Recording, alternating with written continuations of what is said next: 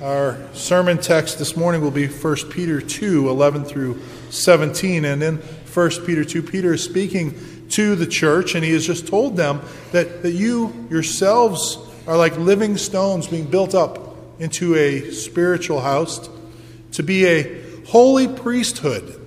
He goes on to say that you are a chosen race, a royal priesthood, a holy nation, a people for God's own possession for once you were not a people, but now you are a people. Once you had not received mercy, but now you have received mercy. And so, in light of these glorious truths, in light of all this wonderful news that he has given us, Peter says, starting in verse 11, Beloved, I urge you as sojourners and exiles to abstain from the passions of the flesh, which wage war against your soul. Keep your conduct among the Gentiles honorable, so that when they speak against you as evildoers, they may see your good deeds and glorify God on the day of visitation. Be subject for the Lord's sake to every human institution, whether it be the emperor as supreme or to governors as sent by him to punish those who do evil and to praise those who do good. For this is the will of God, that by doing good you should put to silence the ignorance of foolish people. Live as people who are free, not using your freedom as a cover up for evil, but living as servants of God. Honor everyone, love the brotherhood, fear God, honor the emperor. The grass withers and the flower fades, but the word of our God stands forever. Please pray with me. Our Heavenly Father, we thank you for this time that we might look at your word, and we pray that you would by the power of your Spirit in our hearts now, enlighten us that we might see your truth, that we might know your truth, and that your word, which is living and active, might pierce us deeply, that we might be convicted by it, that we might be transformed by it, and that because of it we might be more like Christ Jesus, who died for our sins. It is in his name we pray. Amen. In the summer of 1993, I spent uh, a couple months in the country of Hungary. And while I was there, it was, it was on a mission trip with a Christian organization from my college. And, and it was an enjoyable time, but there were some things that made it a difficult time. And mostly what made it difficult was, was the idea of being in a foreign land. And, and as I look back on the time I spent there, my most most vivid memories are of those things specifically, where it really was driven home to me that I was a foreigner there, that I was a sojourner, an exile, a pilgrim, that I was one who was not from there. I, we, we had many times, there were 30 of us that were on the trip together, and, and we were college students, and, and I'm sad to say there were plenty of times where we were kind of the loud, obnoxious Americans there, uh, kind of carrying forth the stereotype of being ugly Americans. And I can remember feeling a, a, a sense of, of, of, just feeling really bad about the fact that while we were in these other people's country, we kind of were just carrying our own cultural ideals and living according to them and not living as sojourners in this land, not living according to their culture. I remember a time I went to McDonald's when I was in Budapest. And, and you've got to realize this was coming right out of communism. Had just started to uh, have capitalism be a thing. I think there were four McDonald's in Budapest at the time. And in this one, it was a beautiful McDonald's. I was amazed at how clean it was, how, how nice it was. There were chandeliers in there. It was just a, an amazing thing. It was beautiful. But, but the thing that I remember most about it was when I ordered my hamburgers and my french fries, I wanted to get some ketchup, and they charged me for the little ketchup packets. That's just, how can you do that? You can't charge for the ketchup packets. Everybody knows you get the ketchup packets for free. Well, not there. It's a different culture. I was a foreigner, I was a sojourner, I was an exile. And this was perhaps never driven home more clearly to me than the 4th of July. I remember being in Hungary, a foreign country, on the 4th of July and in Hungary, like any other country, on the 4th of July, there are no parades, there are no fireworks. The 4th of July is merely the day that follows the 3rd of July and precedes the 5th of July. And I remember this deep longing, this emptiness that I felt that there were not the celebrations that I have come accustomed to on the 4th of July. I realized on that day especially, I was a sojourner, an exile, a pilgrim in a foreign land. Likewise, Peter speaks to us in this passage here, and he tells us that we are sojourners and exiles. Some versions say pilgrims. And the idea behind these words are that, that they are people who live in a foreign land while retaining their citizenship in the land from which they came.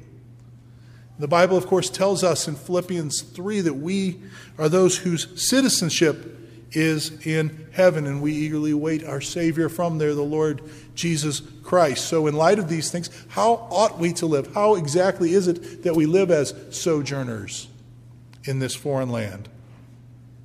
Well, Peter says that we ought to live first as people who are honorable Secondly, he says that we ought to live as people who are under authority. And finally, we ought to live as people who are free.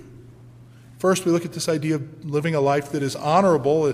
In verse 12, he says we, we are to keep our conduct as sojourners and exiles honorable. The word there in the Greek is kalein. It actually is the word that, that means beautiful. Keep your conduct beautiful. We get our word calligraphy from this. Uh, it comes from the word for beautiful writing, right? That's what calligraphy is beautiful writing. And so our life story, as it is written, ought to be written out as you would in calligraphy. That, that ought to be the kind of life that we live. A beautiful life, a life that is, is looked at and people say, wow, isn't that wonderful? Isn't that a beautiful, beautiful life?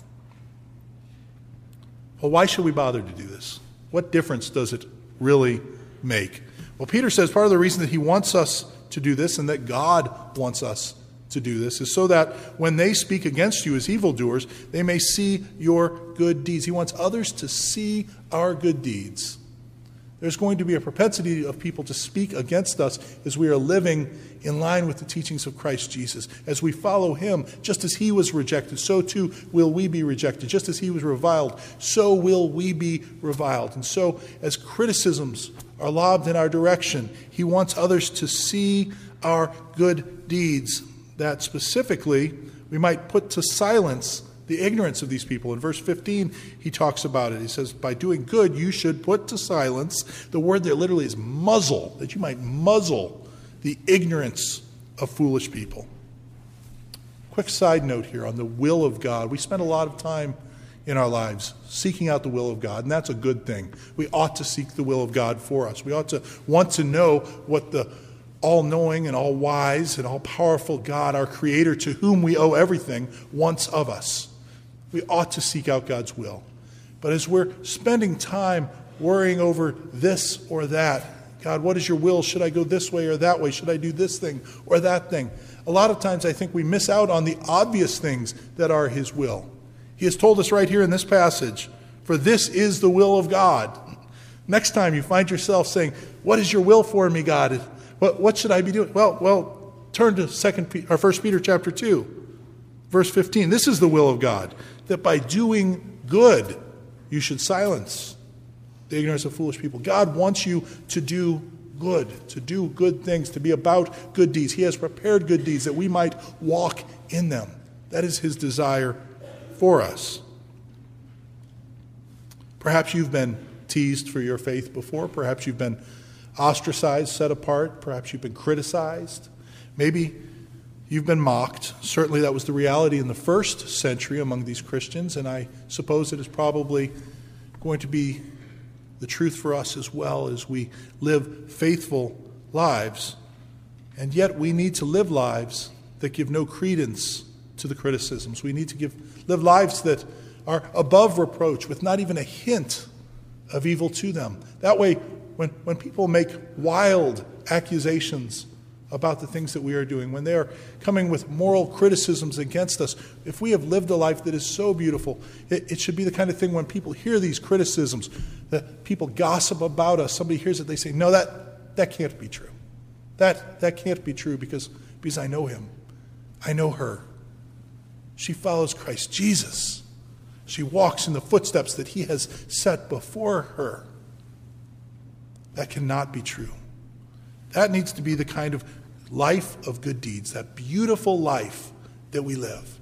That is why he wants us to live this type of life. He wants us to live as those who are indeed a chosen race, a royal priesthood, a holy nation, a people for God's own possession.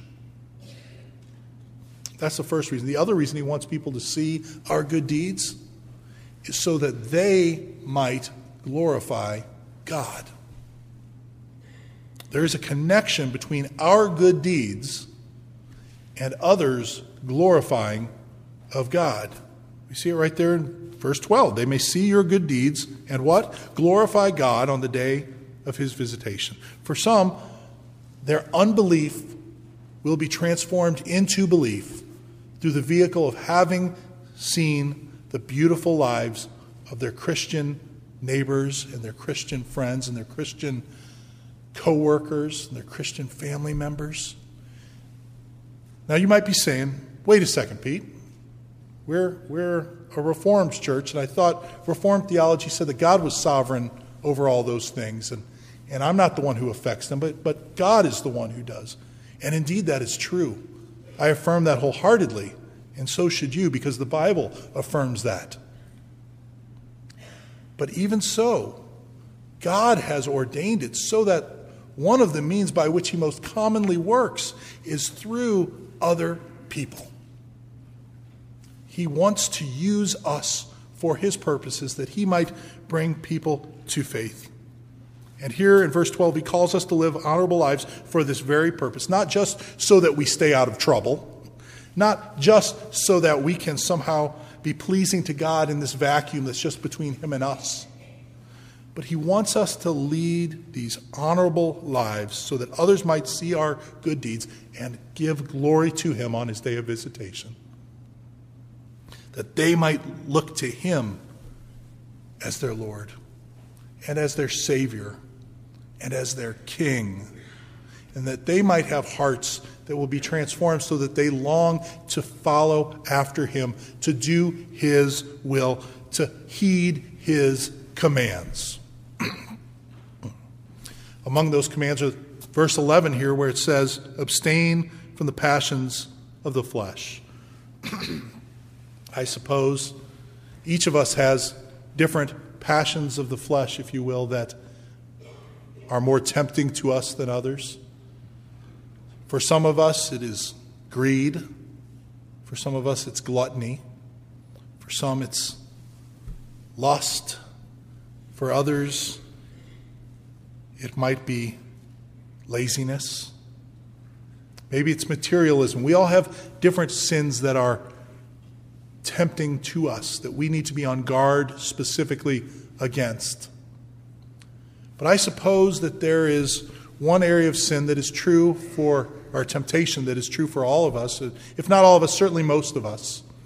and that is this we long for self determination. We desire to be in control of our own lives. We don't want to give up that control. We want to determine our own paths, our own steps. It goes all the way back to the Garden of Eden It's part of the human condition. And even so, even though we have this innate sense that because of our sin we are tempted to rebel against authority, Peter tells us here that as sojourners and exiles, we are to live as people who are under authority. We're to submit to authority. Now, submit, that's not a it's not a pleasant word in our current culture, is people don't like the word submit. It's not something we long to do. It's, you know, what, what are the three things you'd like to most do? I'd love to go to the World Series. I'd, I'd love to have a good steak, and I want to submit. You, don't hear that sneaking into the list very often, do you? It means to place under or to order under, to arrange under Basically, the idea is to I'm taking myself and placing myself under the headship of another. And so I'm submitting to them. I'm placing myself under their authority. The word appears six times in 1 Peter.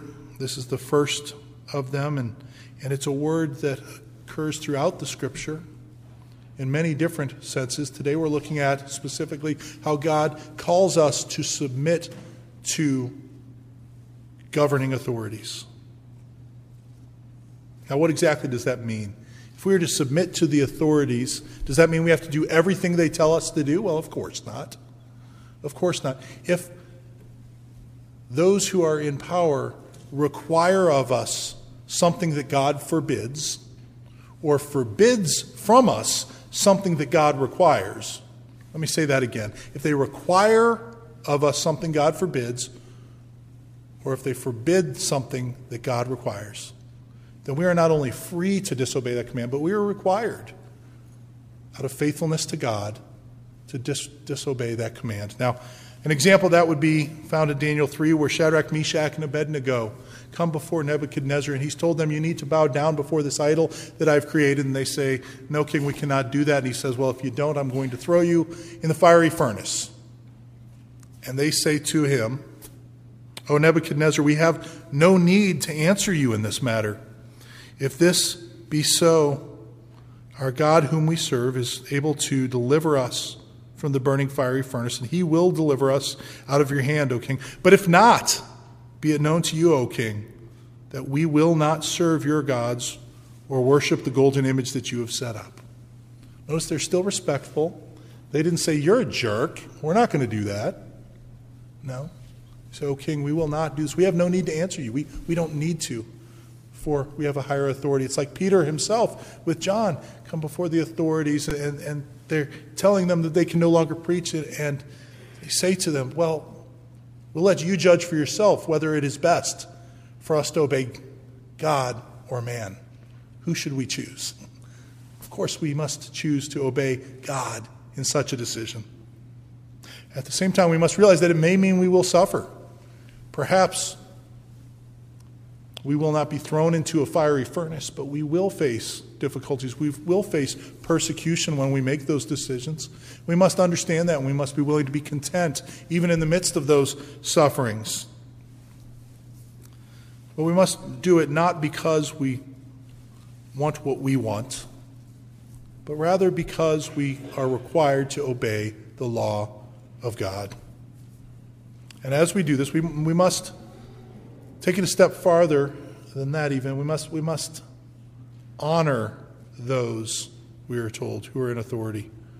Verse 17 tells us here specifically, he finishes verse 17 with honor the emperor. Now, this can be hard for us at sometimes. In our current context, I think that would be, you know, the president is kind of the, the ultimate, uh, ultimate office in our land.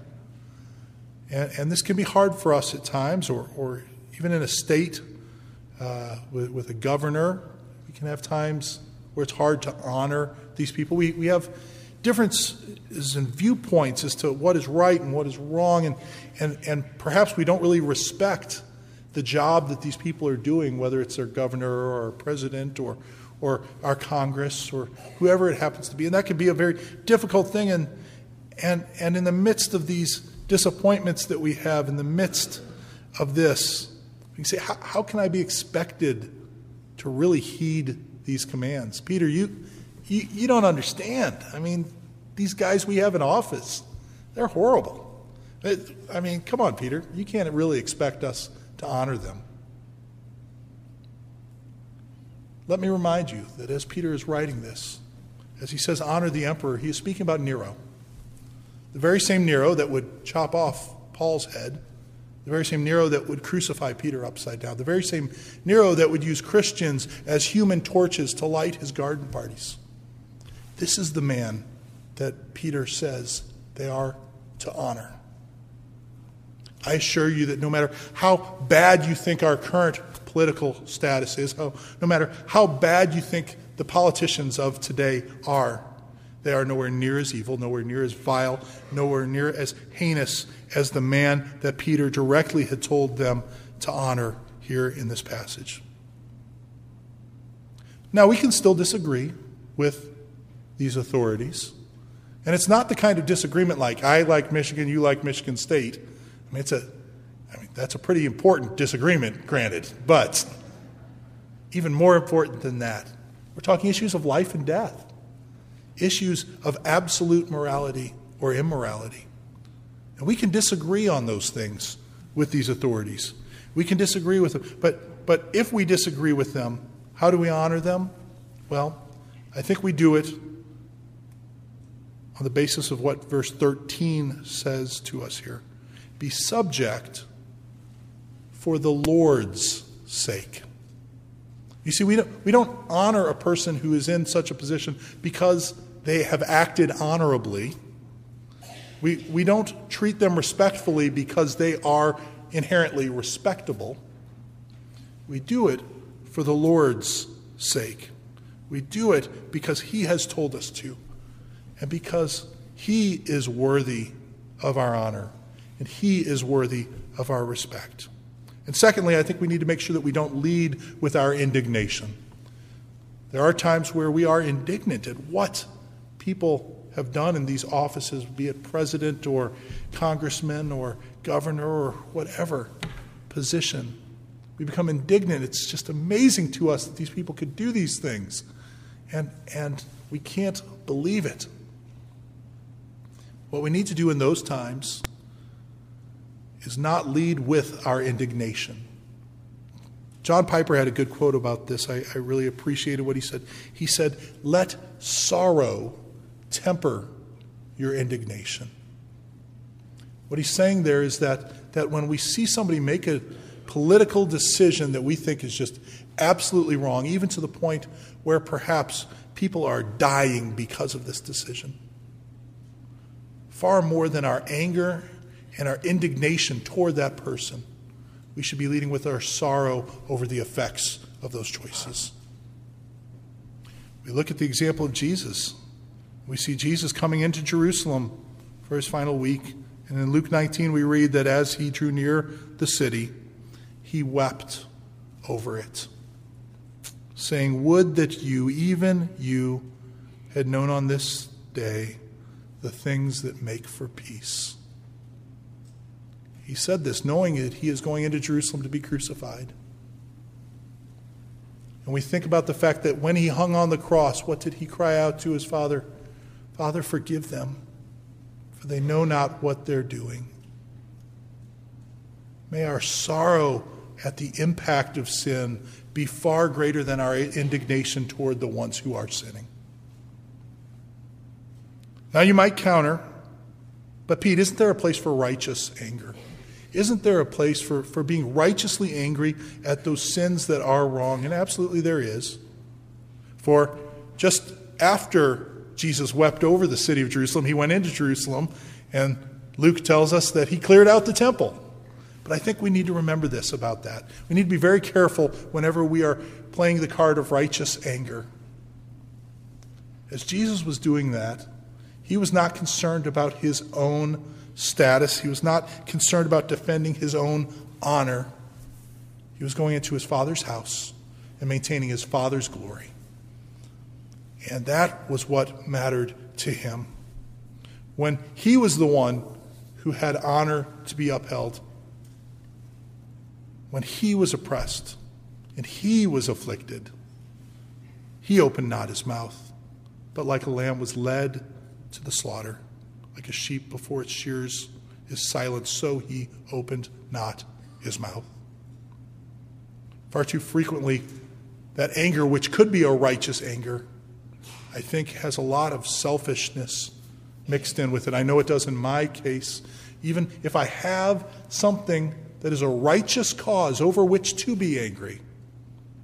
I know that there is a lot of self interest and self righteousness that is all wrapped up in that. So I want to be clear that even though there are times for righteous anger, we want to be careful that we do not go too quickly to that. Because we are sinners. We are broken people in a broken world. We are not good judges of ourselves. We're far too quick to give ourselves a pass when we would not dream of giving somebody else a pass. So let us steer clear of this. Let us, let us have hearts that sorrow over the sins of people, over the impact that it causes on our world. Instead of going the direction of cynicism and cutting jokes and biting sarcasm, perhaps we should weep tears of sorrow. Because this world is broken, it is fallen, and it is a tragic thing. I saw, heard a poll right, right on the eve of the election, actually. They said 75% of people polled said that the economy is in bad shape, to which I thought 25% of the people just aren't paying attention.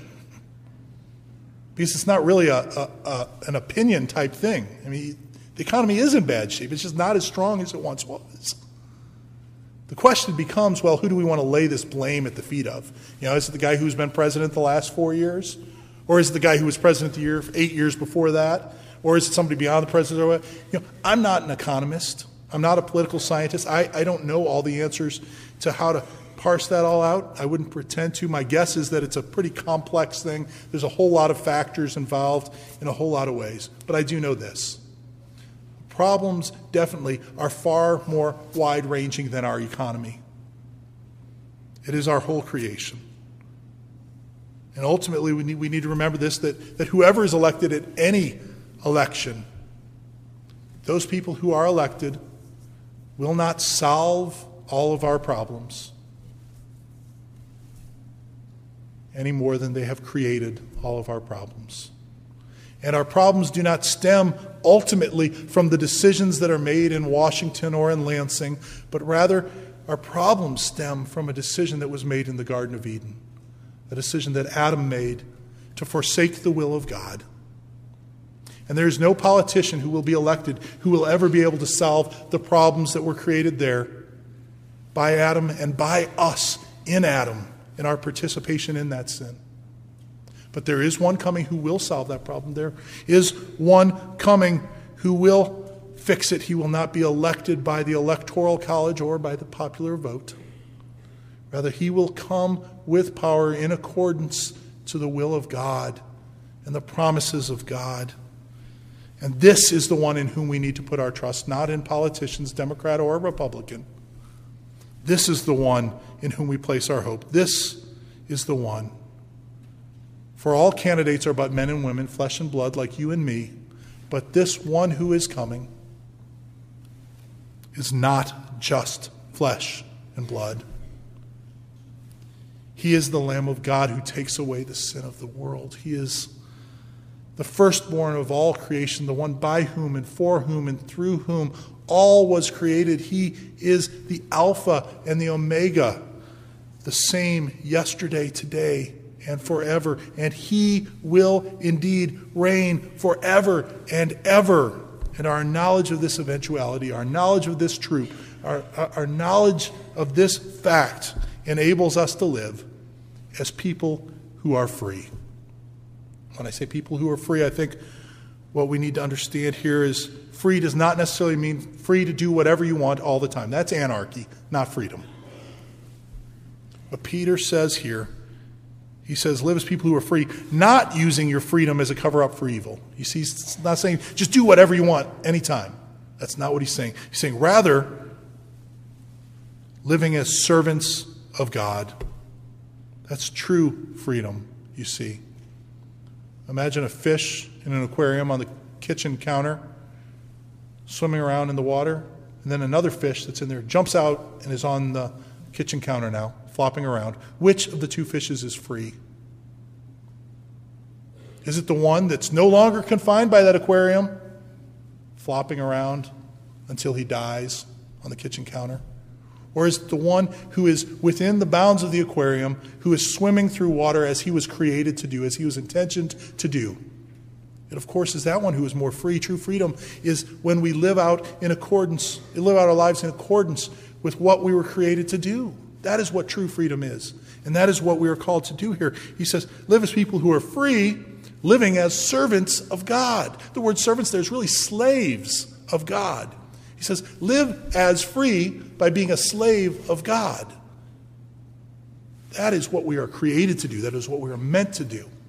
And as we do that, as we take the yoke of Jesus Christ upon us, we will find rest for our souls and we can live as free people, free from the bondage of sin, free from anxiety and worry, free from circumstantial determination, looking at our circumstances and saying, saying things are terrible and, and my life is horrible because of all these circumstances. Rather, we can look to the fact that God loves us and know that He cares for us, free from having to keep up with the Joneses, free from having to, who, to try, to try to keep up images, because we know that God loves us, that he, he loves us and has taken us as His children. And so it doesn't matter what anybody else thinks, because His is the only opinion that matters. And He has told us that we are His. And we are free to respect authority, free to understand that all authority comes only from God. So we can respect it. And we are free to serve, to serve others, even non believers, as those who are created in the image of God. Remember, Jesus washed Peter's feet on the night he was betrayed.